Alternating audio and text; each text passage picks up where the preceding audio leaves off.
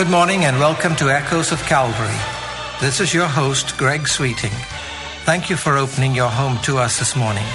I invite you to now open your hearts and worship with us as we share from the Word of God. Stay with us as we share comments and illustrations with a spiritual application, present special music to call us to worship, and in a few minutes, Pastor Alan Lee will come to share insights from Scripture and explain how to apply God's Word that we might grow to be complete in Christ.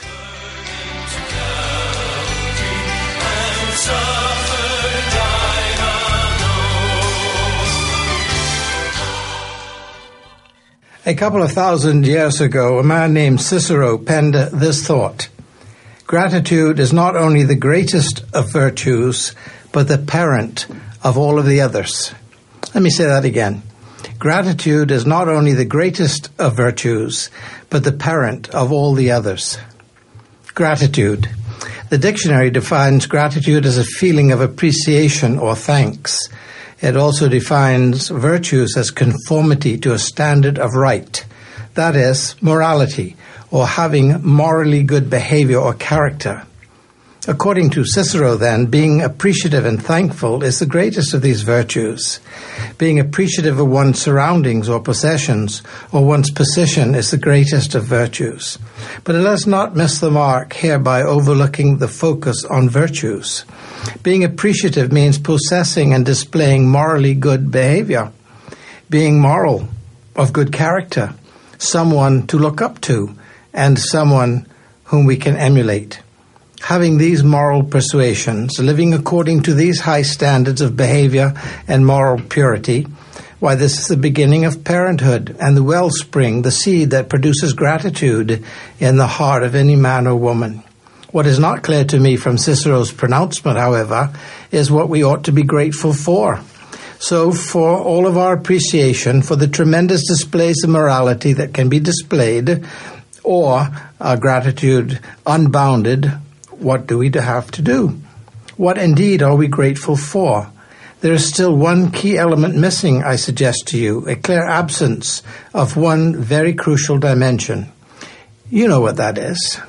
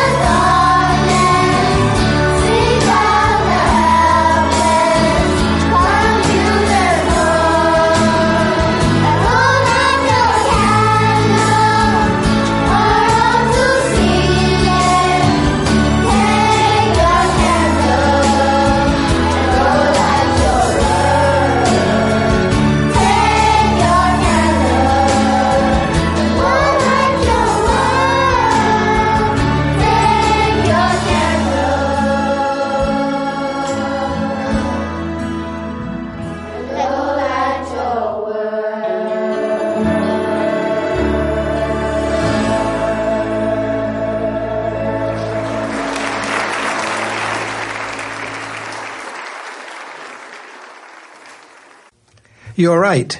Cicero clearly missed the most important dimension.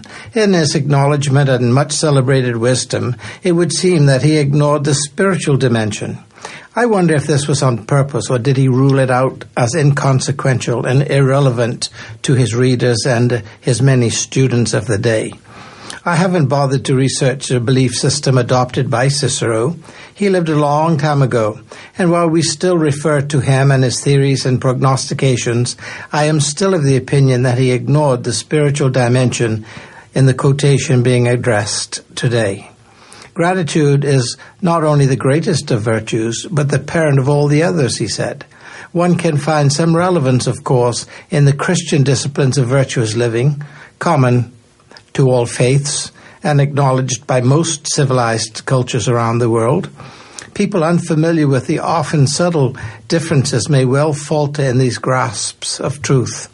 It all sounds so very good, and actually, we would all do well to practice such wisdom in our everyday lives.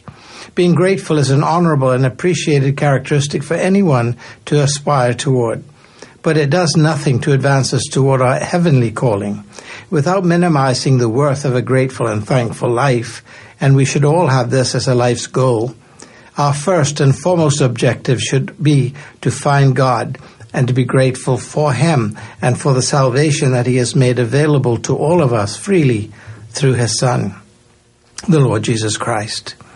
Having been born from above with Christ as our Savior, one can then be adequately positioned to be grateful and thankful.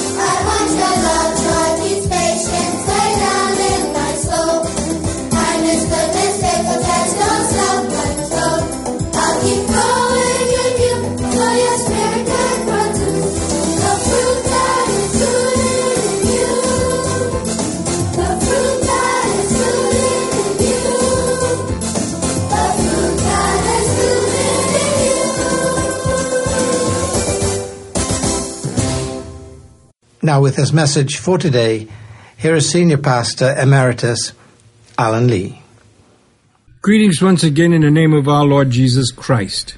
We are continuing with our focus on the signs of the times and our emphasis that we are now actually living in the times that the signs which were so accurately predicted by Christ, the prophets, and the apostles. Only a person who refuses to see and sticks their head in the proverbial sand will not acknowledge this. Prophecy, my friends, is being fulfilled daily and at a faster pace than ever before. Whether you believe in the pre-tribulation rapture, as I do, or believe that Christians will be witnesses to the full tribulation, wrath, and final judgments of God does not matter. the beginning of birth pains that Jesus calls birth pangs, and the signs of the times should have the same effect on all of us. It should motivate us to share the gospel with as many people as we possibly can, especially our loved ones, in order to win them to Jesus Christ in the time that we have left. And as the apostle Peter says, it should also motivate us to live godly lives and to live in a righteous way. In fact, to give ourselves to seeking the kingdom of God and His righteousness as top priority, and to be more heavenly minded than being worldly minded and concerned with things that are temporal rather than those that are eternal. I say again, if there ever was a wake up call to be godly, it is today.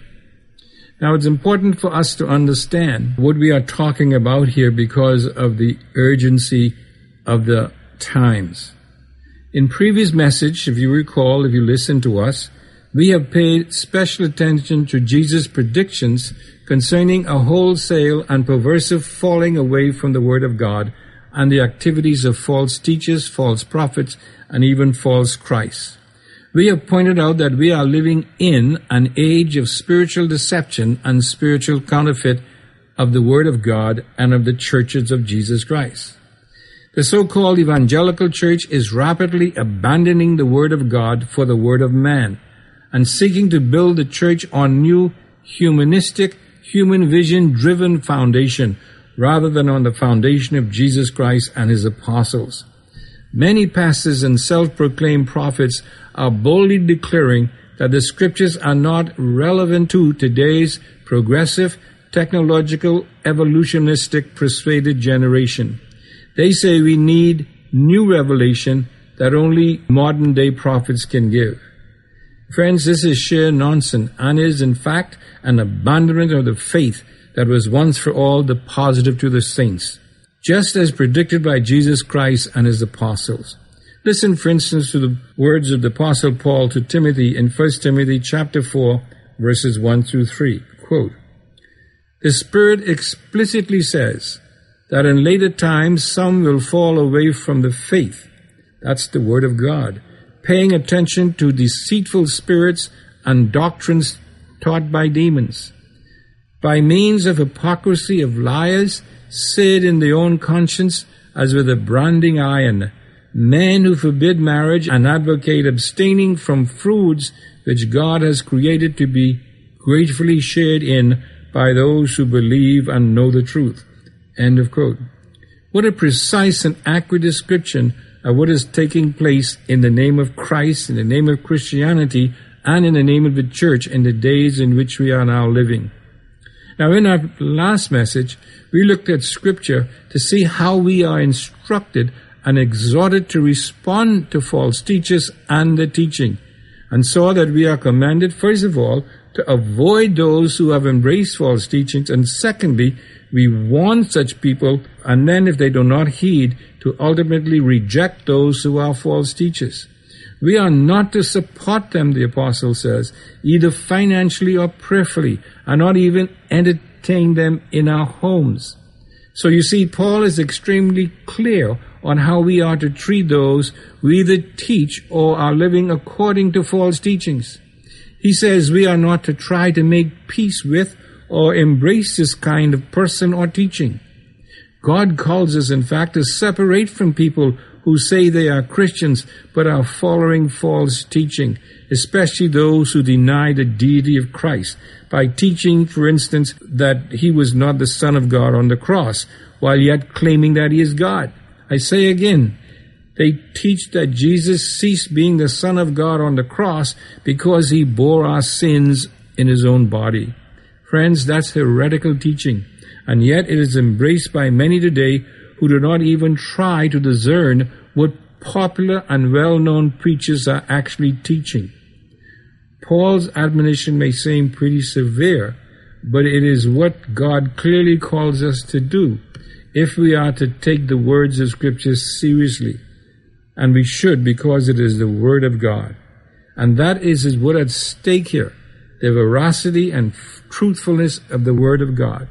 As someone else has so pointedly said, and I quote, The truth matters to God. End of quote. Listen to another quote from another Bible teacher. Quote, It sure sounds like God is calling us to be very careful about the truth that the Bible teaches. It sure sounds like God is calling us to study the truth, the Word of God. Then set careful boundaries around this truth so we will know when someone has crossed over a boundary into a lie or false teaching. It sure sounds like God is then calling us to deal strongly with those who are leading others astray. Now, why would God call us to be so harsh and judgmental? Why would God call us to take a stand for truth, as if truth was not relative to the holder, but existed objectively, transcending all of us? God calls His children to study, to understand, and then to defend the truth because the truth does matter to God. Friends, listen carefully. Faith in and of itself is not what God is looking for. We need to understand that. Faith, I say, is not in and of itself valuable or capable of saving us. It's not enough to be sincere or intense. Faith in and of itself has no magical power. It's faith in the truth, in the Word of God that matters to God. It's faith that has been placed into the correct and true God of the universe that matters to God. That's why God is so particular and calls us to have an accurate understanding of who God is. And that's why God has called us to treat heresy very seriously. End of quote. And friends, that's why I am so passionate about being accurate in preaching and teaching the Word of God. To say that God says something and he does not say it is using the name of God in vain. It is making God out to be a liar. Remember this. We are only teaching and proclaiming the Word of God when we do so accurately. If we are not, then we are not only using the name of God in vain and turning our word into the Word of God, but we are also turning ourselves into little gods. This is why Paul is so passionate and even livid when he says that the mouths of such teachers must be stopped. This is also why he just as passionately instructs all pastors and teachers to preach the word, not one's own big ideas and philosophies or concocted visions and dreams that originate in one's own mind rather than from the Spirit of God. My friends, the world has entered the church today wholesale. Pastors have substituted the pulpit for a stage. The Word of God for personal vision casting that calls, for instance, for members to commit allegiance to fulfilling the pastor's personal vision rather than fulfilling the Great Commission as commanded by Jesus Christ. They are encouraging people to become their disciples rather than the disciples of Jesus Christ. Members are made to believe that numbers are more important than holiness, profession than possession. They are taught how to induce converts through emotional manipulation and stage rigging sensationalism.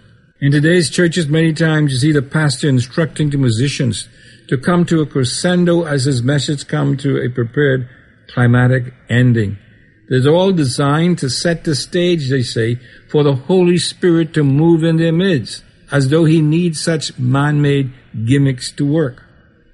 Today, the singers and soloists do not minister anymore. They perform. Worship services has become Hollywood-style concerts. If there's no applause, there'll be no singing. In fact, if there's no applause, there wouldn't even be preaching. These are all signs of the itching ear era in which we are living, all in keeping with the Word of God and the signs of the times. Let me ask you then, let me ask you very, very seriously, in keeping with the Word of God, are you being fed with the pure Word of God by which God has provided us to live by? Or are you feeding on the junk food of false teachers who say there is no need to preach the cross of Christ today because people don't want to hear such a bloody message? That's amazing, isn't it? Because when Paul went to the Corinthians, he said that the only thing he was concerned about was the preaching of the cross, nothing else. But today we have preachers saying that That message is out of date. Nobody want to hear about a bloody cross any longer. People, they say, want to hear about being children of the King, enjoying the wealth and health of the kingdom. My friends, if you are in such a situation, you need to seek greener pastures where you are fed by the Good Shepherd, the pure Word of God. He provides the kind of spiritual nourishment that causes us to become like Him, Christ like. Now, let me close once again with the words of the Apostle Peter in 2 Peter 3, beginning at verse 9. Listen carefully now. This is the Word of God, God speaking to us. 2 Peter chapter 3, beginning at verse 9.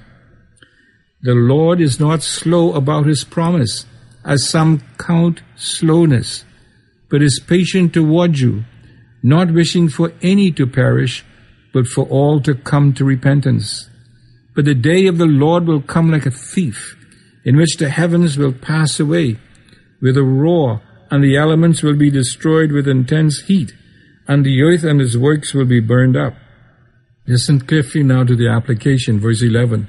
Quote, Since all these things are to be destroyed in this way, what sort of people ought you to be in holy conduct and godliness, looking for and hastening the coming of the day of God, because of which the heavens will be destroyed by burning, and the elements will melt with intense heat. But according to his promise, we are looking for new heavens and a new earth in which righteousness dwells. Therefore, here's the application again.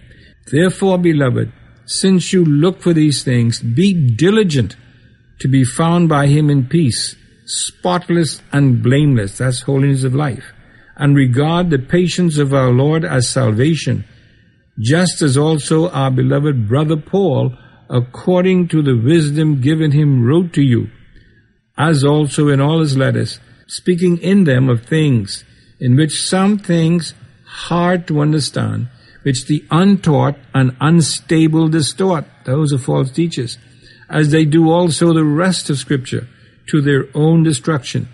You therefore, beloved, knowing this beforehand, be on your guard, so that you are not carried away by the error of unprincipled men and fall from your steadfastness, but grow in the grace and knowledge of our Lord and Savior, Jesus Christ. To him be the glory both now and to the day of eternity. Amen. End of quote. That's 2 Peter chapter 3 verses 9 through 18. This is a powerful passage of scripture, and in a later message we'll do a detailed exposition of it because it speaks so directly to us today. But we'll have to end here for today. As always, this is Senior Pastor Emeritus Alan Lee saying, Selah, think and act on these things.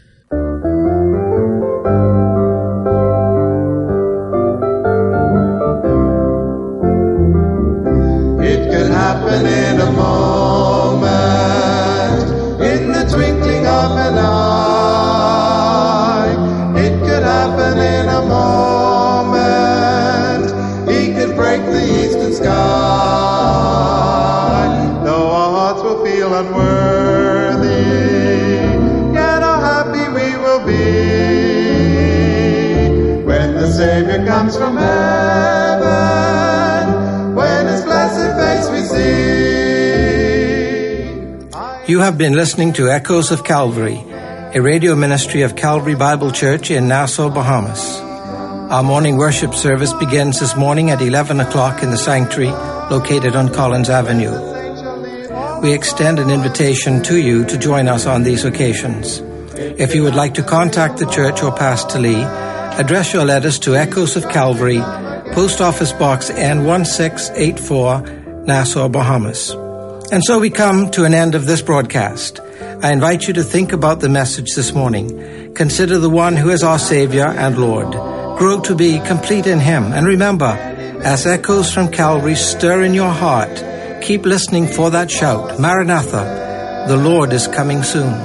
There forevermore to stay little longer in your struggle over sin. Trust the great commander's promise, he will surely come again. I am listening every moment, listening every moment. for the mighty trumpet sound.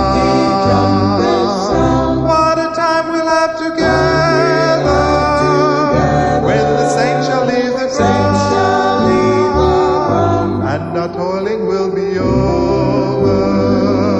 All our sorrow and its pain, it could happen in a moment. Jesus Christ could come again.